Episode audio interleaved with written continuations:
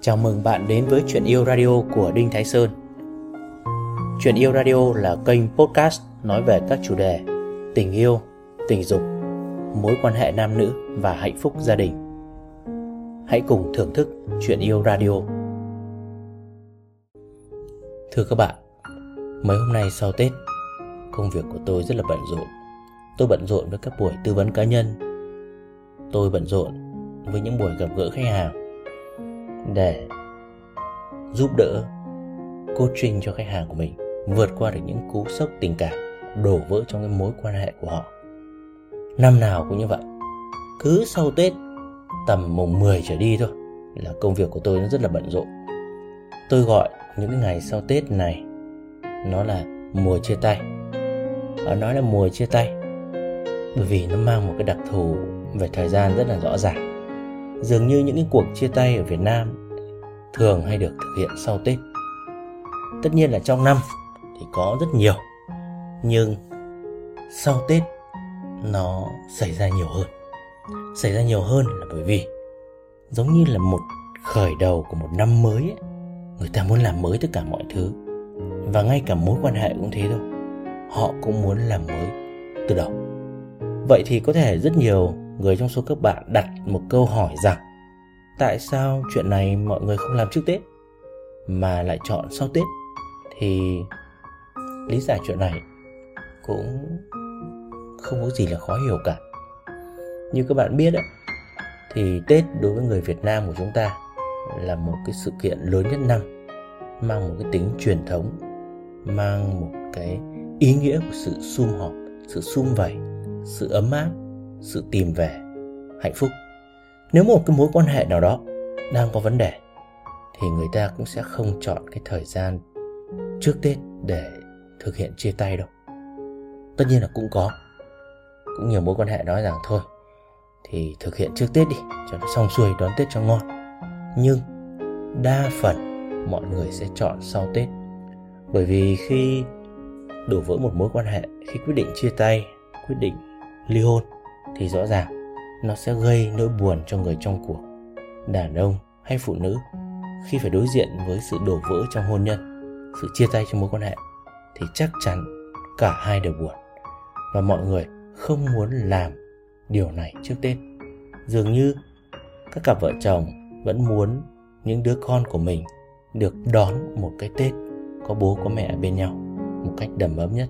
Họ vẫn cố gắng giữ gìn kiềm chế cảm xúc của mình để đón một cái Tết vui vẻ cho các con.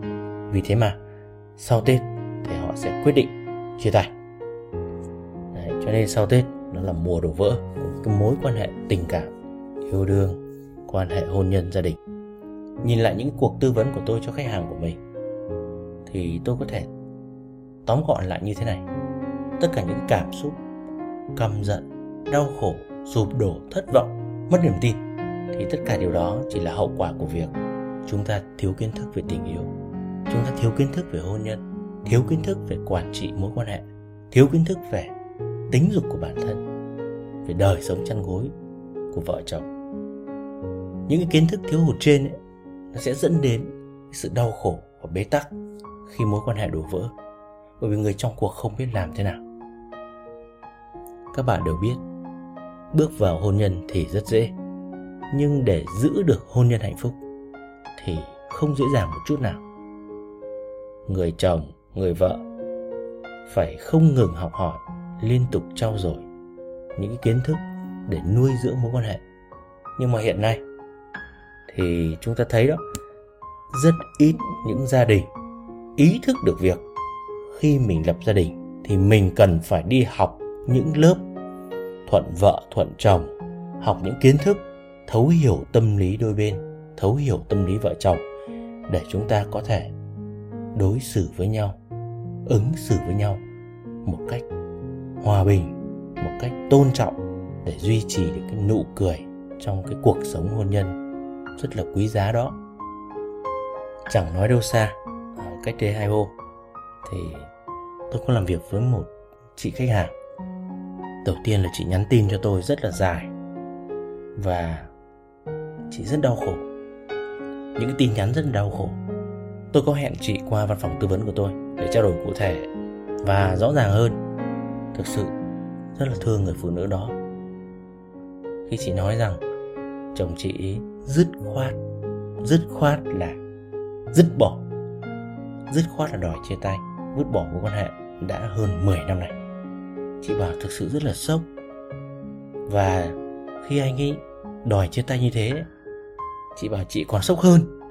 Khi biết rằng trong lúc chồng mình đề nghị chia tay như thế thì anh ấy lại có người khác, lại có người phụ nữ khác thay thế rồi. Và tất cả điều đó đem lại một cảm giác vô cùng là tệ với chị khách hàng của tôi. Chị khóc rất nhiều. Cảm giác ấm ức, cảm giác bất công, cảm giác là chồng mình đối xử với mình tệ bạc. Và cảm giác rằng là anh ấy quay ngoắt 180 độ đầy bụi bạc. Sau khi nghe tất cả những cái chất chứa của chị ấy được được giải bày, thì tôi có nói với chị khách hàng của mình thế này. Khi chuyện đổ vỡ gia đình xảy ra, thì đầu tiên chúng ta phải nhìn nhận lại lỗi của bản thân mình trước. Nếu như trong một mối quan hệ, chúng ta luôn luôn cho rằng mình là người đúng, chúng ta luôn luôn cho rằng người kia ứng xử với mình bất công, nếu bạn còn suy nghĩ như vậy thì chắc chắn đó là một suy nghĩ sai. Bất luận thế nào, trong một mối quan hệ hôn nhân đổ vỡ, kiểu gì cũng có lỗi của chúng ta. Cổ nhân đã có câu, tiên trách kỷ, hậu trách nhân. Đầu tiên chúng ta phải xem mình trước đã. Mối quan hệ nó phải như thế nào thì nó mới dẫn đến cái sự ứng xử ở người kia như vậy tôi nói với chị khách hàng của mình, chắc chắn rằng để ra một quyết định nó rõ ràng như thế, để ra một quyết định nó quyết liệt như vậy, thì chồng chị đã có một cái sự chuẩn bị rất là lâu rồi. Cũng không phải là anh ấy mới có người phụ nữ đó đâu, mà tất cả điều đó nó đã có từ lâu rồi, mà chị không biết thôi. Và hơn ai tất cả, thì chắc chắn là chị phải hiểu rằng trong cái cuộc đổ vỡ này lỗi của mình rất lớn chúng ta đừng có suy nghĩ rằng à, trong một cuộc hôn nhân thì lỗi của mỗi người là 50 50. Về lý thuyết thì nó là như thế. Ai cũng có cái lỗi để dẫn đến cái sự chia ly. Ai cũng có cái lỗi để làm cho cuộc hôn nhân đổ vỡ. Nhưng nếu như chúng ta đủ can đảm nhìn nhận đầu tiên rằng sự đổ vỡ này lỗi 100% là của mình, thì các bạn sẽ thấy câu chuyện nó khác hơn. Và chắc chắn bạn phải thừa nhận với tôi một điều rằng cái lỗi lớn nhất đó là khi chúng ta bước vào hôn nhân, chúng ta thiếu rất nhiều những kiến thức làm vợ, làm chồng nhiều khi tôi hay nói vui với mọi người rằng hôn nhân cũng giống như chúng ta bước vào một xa lộ bình thường chúng ta ra đường, chúng ta phải có bằng lái xe, bằng lái xe máy này, bằng lái xe ô tô này, thì chúng ta mới có thể tham gia vào giao thông trên đường được. Vậy mà khi bước vào một cái xa lộ rất quan trọng, mang tên là hôn nhân, thì hầu hết tất cả những ông chồng và bà vợ không hề được trang bị một cái bằng nào cả, không hề được trang bị một cái giấy phép lái xe nào cả.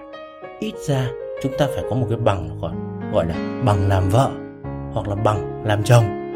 Nhưng có thể khẳng định rằng rất ít những ông chồng và bà vợ ở Việt Nam có tấm bằng làm vợ hoặc tấm bằng làm chồng, mà họ có một cái tấm bằng là làm liều, đúng nghĩa là làm liều.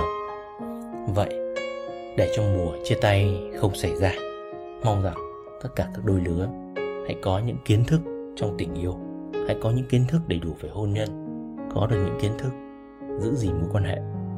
Và hãy đừng ngại ngần học hỏi kiến thức về tình dục, về đời sống chăn gối. Bởi vì những điều này rất quan trọng. Khi các bạn có đủ những kiến thức đó, chắc chắn hôn nhân của các bạn sẽ tốt đẹp. Và nếu như có khó khăn nào, thì đừng ngại ngần liên lạc với tôi. Tôi vẫn ở đây để giúp đỡ các bạn khi có những vấn đề. Chúc các bạn hạnh phúc và không bao giờ phải biết đến mùa chia tay.